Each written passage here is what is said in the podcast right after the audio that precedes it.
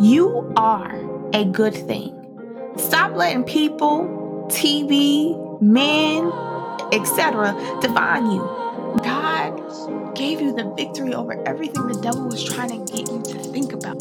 I learned that God goes above and beyond, and we cannot even try to guess the plans that He has for us. That we are not the author of our story, God is. Assurance of things hoped for, the convictions of things not seen. And if you're waiting to be able to see the end result before you make a move, you're not moving on faith. The purpose is not a position or a job or a title. Purpose is a posture. God is going to take you on a journey,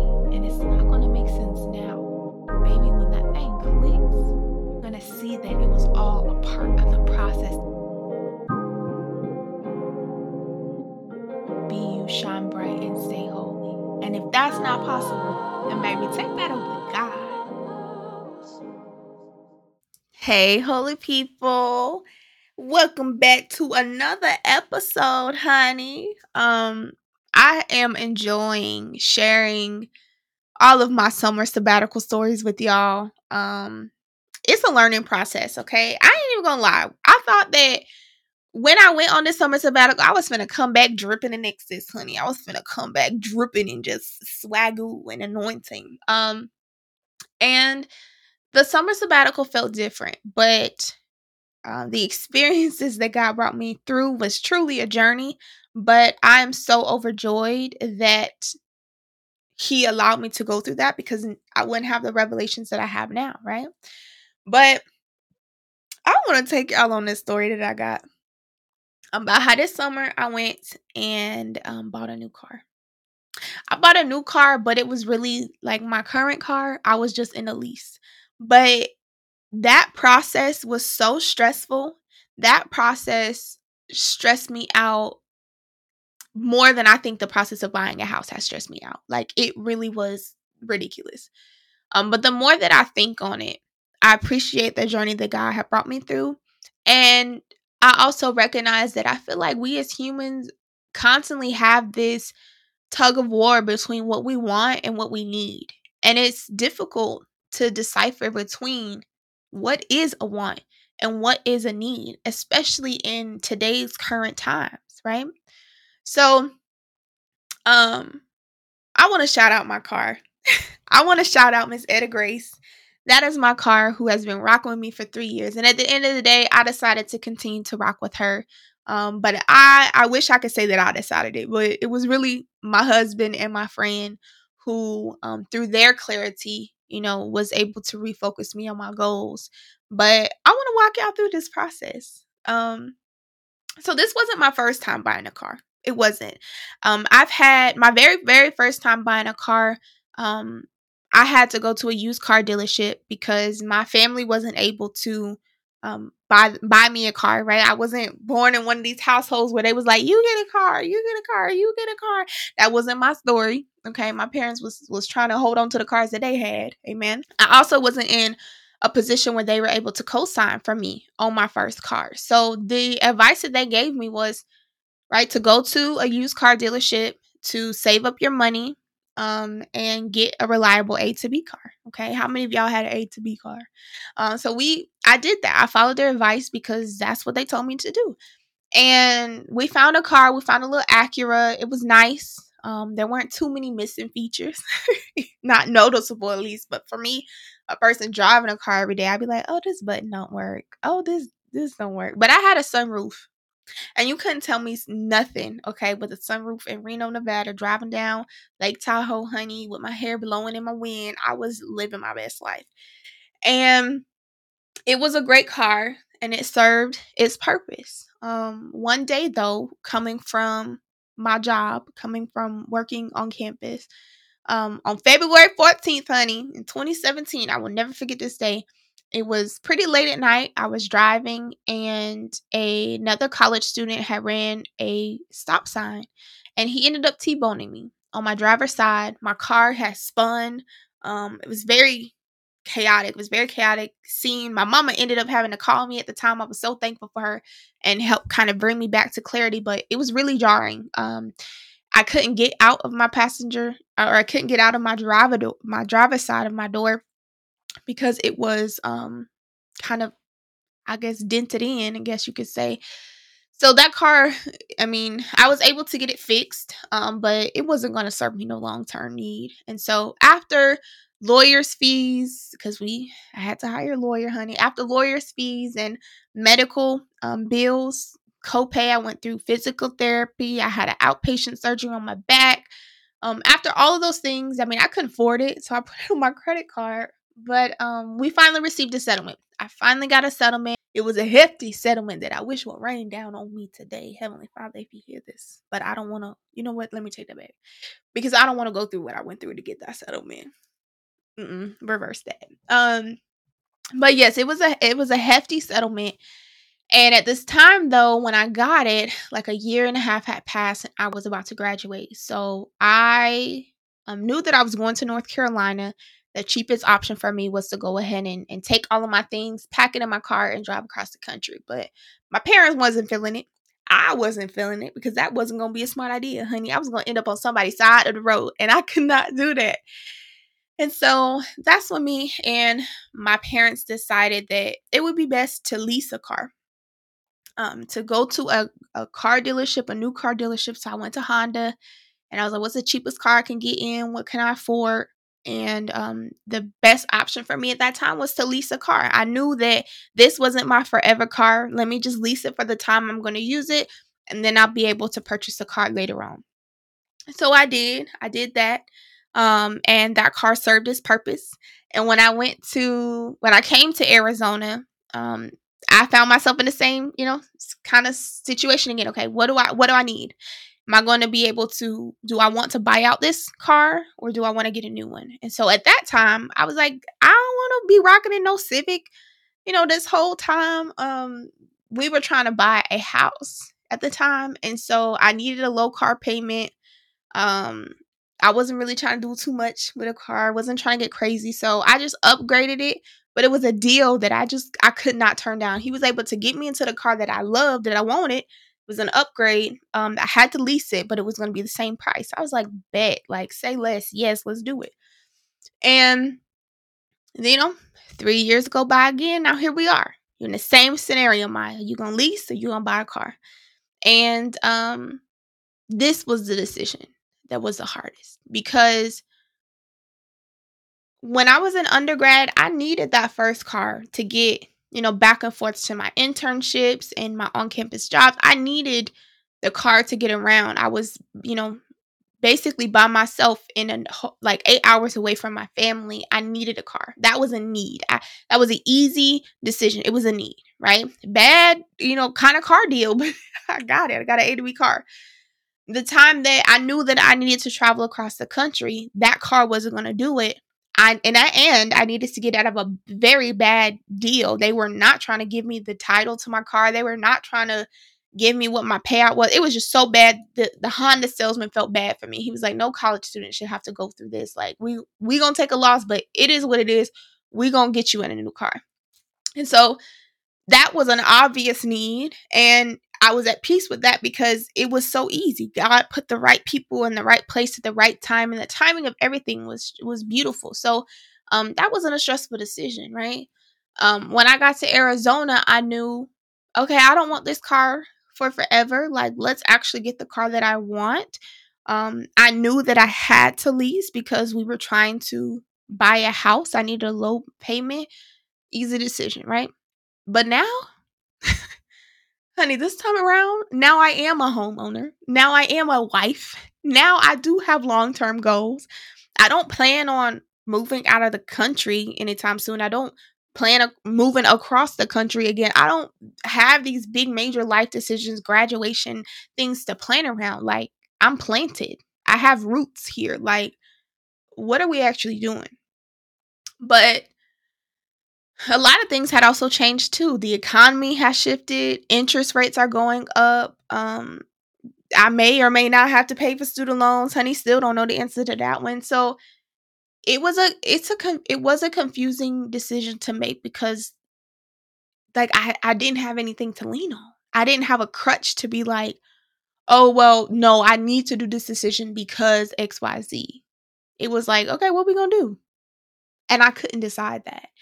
And it was very hard for me to make um because I I didn't know if I was making a decision because this was again a need or if this was a want. And I never wanted to be of my flesh and I never wanted to be of money to be like, give me the brand newest, most up to date car because I grew up with that. I grew up, you know, never satisfied, always wanting more, seeing people do that. And I know that there's no end to that. There's always going to be a newer car. There's always going to be a more shiny car, right? But it was difficult because I the numbers was numbering, the math was mathing. Um and so I didn't know what to do, right? And I mean, there was not a lot of room for error. Things are expensive. okay? I thought I was counting every cent, but honey, Mr. Krabs, aka my husband, he was really counting every cent. Um and so I thought going to the dealership ahead of time before my end of my lease was going to help to clarify some of these things. But the moment that the numbers were in front of me, it just made it even harder. And I got extremely frustrated. Like, I got really frustrated because I knew my mind was clouded. I knew my judgment was off. I knew I wasn't able to tap into God to get the discernment that I need. And that was the frustrating part. I wasn't frustrated that I had to make a decision that, you know, maybe I would be a loss. Either way, for me, it's a win win. I have a car, right? The frustrating part spiritually for me was why is my head so clouded? And why is it so clouded in the time that I've been tapping in the most with God? That was the frustrating part for me so I couldn't I couldn't make the decision. It was my husband, it was my friend. It was like, listen, you was happy with Etta Grace. That's the name of our car. You was happy with Etta Grace when you came in. You're gonna be happy with Etta Grace when you leave, right? There's always gonna be new things coming on. You know, it is what it is. Um and so as I prayed on this, and as I prayed on this moment and I was seeking answers from God, I was seeking peace from God, I turned to his word because that's all we can do. So I turned to First John and I came across this passage that you I'm sure you've heard of before. But it says, Do not love the world or the things in the world. That if anyone loves the world, the love of the Father is not in him. For all that is in the world, the lust of the flesh, the lust of the eyes, and the pride of life, is not of the Father, but is of the world. And the world is passing away, and the lust of it but he who does the will of God abides forever. Now, here, John warns us that our focus should be on God and not our possessions. Um, we have to choose one. You can't serve both. You can't have love of money and love of God. It doesn't exist, right? What he's not saying is that by simply having these things is a sin, right? Like you need a car to get to work you need a house to get to places, right? Um, you you need these things in today's world. But to be obsessed by it, to have this love, this greed, um, to be distracted by it, that is a sin. That, you know, leads to you creating that thing um to be an idol. That very much takes takes away from God. That is, you know, what what John is talking about here. And so, um, the lust of the flesh, right, is to excessively crave or inappropriately desire something. You have to eat. But when you eat in excess, when you down in all these McDonald's and Taco Bell and all this stuff in the same day, baby, that's gluttony. That's a sin. Okay? Um, that's what he's talking about, lust of the flesh.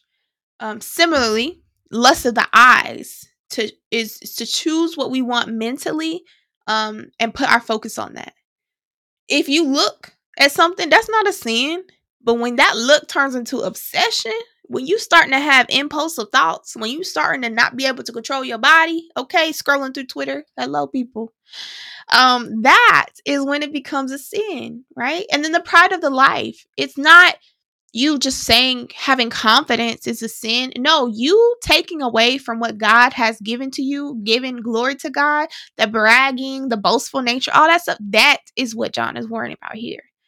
And so that's why I got frustrated because I knew that what should have been a simple decision, right? It was taking up too much time in my life. It was becoming a stressor. I mean, I'm researching, I'm looking at YouTube videos for hours and hours and hours about, you know, people's advice. What did they do? What did I'm turning to that first instead of turning to God. I was literally spending so much time that I was having dreams of these things while I'm sleeping that I will wake up with headaches because I've been on the computer with all this light this whole time. That is what I got frustrated about because I was like, wow, sis, you really you really let this get the best of you. You really became consumed by this decision. And and like you it's almost like I knew it was a warning. I knew it was a possibility and I just kind of walked right on into it. I knew the devil was going to tempt me. You know, going to a car dealership, they're going to sell you something. I was like, Lord, here they go. I ain't finna say yes to nothing. I ain't finna do that. I knew it. But then I let it consume me. And I wish I could say this was the only thing that I was distracted by. I wish I could say that this was the only thing that I was obsessive over this summer, but it's not you know, by the end of season one, I decreed and declared we're gonna have new resources. But at the end of the day, you gotta go find them resources. And so here I was doing the same exact thing, right? On Amazon, hours of the night. Over here on YouTube, looking at what are the the biggest and the best equipment to buy. And it's so expensive, right? I literally it took up so much of my mental capacity that God didn't even have room to work and move and show me what he wanted to do because I was using the rest of my occupancy for this. That's why I got frustrated. And and it's it's a blessing and a curse when you're that in tune with God and when you're that in tune with your body because other people they'll be like, "Oh, I got a headache." Me, I'm like, "Bro, this is a spiritual warfare. Like, I'm over here flesh, you know, lust of the eyes, lust of the flesh, and got the best of me. Lord Jesus, it's a cycle." I was spiraling so fast. Um, I feel like as believers, that's a hard pill to swallow, right? It's it's you want to believe that you're being smart. You want to believe that this process that you're going, this researching everything, is you being a good steward of of you know God's resources. Um, but if you're not careful, it could turn into an idol real fast. It can turn into this constancy of pursuing the greater and better and not being satisfied with what God has given you in in first timothy right um first timothy talks about being contentment the godliness and being contentment um that you know we don't take you know everything out of the world with us. Nothing's going with us when we get called to heaven. And so um this is when you know he's talking about the the root of evil is you know this love of money. And i think it's because there's always going to be more money. There's always going to be more. And the pursuit of that that that le- that's a that's a tough road. That that leads to some stuff and so he urges there to be content. Now i went and looked up webster okay went to the webster streets and webster defines contentment as feeling or showing satisfaction with one's possession status or situation. Now my bible commentary says that contentment means being satisfied and at rest about where god has you despite what's happening around you. What I really strive to do, and this is very moment of, of transparency, this is a day to, daily battle. Um, and I haven't arrived at it yet, but I'm really striving to chase contentment in this season, um, or at least during the summer season. That's what I was chasing. And the greatest example of contentment that I find was in Paul's letter, right? And it's in Philippians. Everybody knows this. We're, you know, God's going to supply all my need. We're so quick to say that. We are so quick to say that. But I really, after this whole ordeal of buying the car and figuring this out, I sat in some moments of reflection over this verse and was like, let you know, let me dive in and see see what God has to say about this. And so Paul writes here, I rejoiced greatly in the Lord that at last you renewed your concern for me. Indeed, you were concerned but had no opportunity to show it. And I'm not saying this because I'm in need, for what I have learned is to be content, whatever the circumstances. He says, I know what it is to be in need, and I know what it is to have plenty. And I have learned that the secret of being content in any and every situation, whether well fed or hungry, whether living in plenty or in want, is that I can do all things through him who gives me strength. I have received full payment and have more than enough. I am amply supplied now that I have received from Epaphroditus the gifts you sent. They are a fragrant offering, an acceptable sacrifice pleasing to God, and my God will meet all your needs according to the riches of his glory in Christ Jesus. You see, on this journey to contentment, um, I've been I've been quoting this wrong, right? I've been saying my God's gonna supply any and everything that I want. And that's not it. it's really God's gonna give me what I need for what I'm going through. That He's already giving me what I need. And there's this peace, this contentment with that. And it's hard, right? Like, we're going to face hardships. We know that there's going to be persecution. We know that the journey is going to be tough. Um, but we, it's our responsibility to find contentment in what God has given me. And trust that if you feel like you need more, if you feel like you don't have enough resources, one, I would challenge you if that's the case. But then trust that God's going to provide it in his time and in his season, he will provide what you need. But too often, we aren't even grateful for what we have, and we aren't even using fully all the resources that we have. Like, how many times do we have things, all these tools sitting around us, and we're like, oh, I need this. I need the latest and greatest. Oh, when the last time you picked the thing that you got up? When the last time you surveyed the resources that you have? What you need is likely already in your vicinity. But you want more. Why? Because you saw a, a, Instagram video about it. And what are you going to do once you have it? One, you probably aren't even qualified enough to be able to use that upgrade, right? You don't even you want to test and you don't even know how to unlock the door. Like, I think we try to rush over seasons and we see somebody else's end goal we don't see the journey that it took for them to get there. We see their end goal and we're like, well, I need, well, if if they're here and they have XYZ, that's the formula for me getting what I need. But we know God is the God of an exponential increase. We know that God is the God of miracles. We know that God is the God of abundance, of overflow. So why are we comparing what they have with what we got right now? We need to steward over what we currently have be find out how to be happy in that. Because if you don't find out how to be content with what you have when god gives you what you want you still aren't going to be happy. You still aren't going to be grateful. And that's the challenge. That's the challenge to us that we have to trust that any unmet need that we have god is going to provide it. And if he is not if it's not in your timing you need to trust that God's going to give you the strength to handle what you got. Right? Think about David and Goliath. He ain't had no AK sharpshooter. He used what he had. He trusted that he had the strength through Christ Jesus with what he had. And so the devil tried to convince Paul, honey. He tried to convince him that he was hungry. He tried to convince him that, hey, okay, I know you got food, but hey, you ain't got dessert. And you ain't had ice cream in a while. No, and Paul was like, I've had lack and I've had plenty. I'm going to be happy in either the way. And that's what it means to be content. Now, I'm not there yet.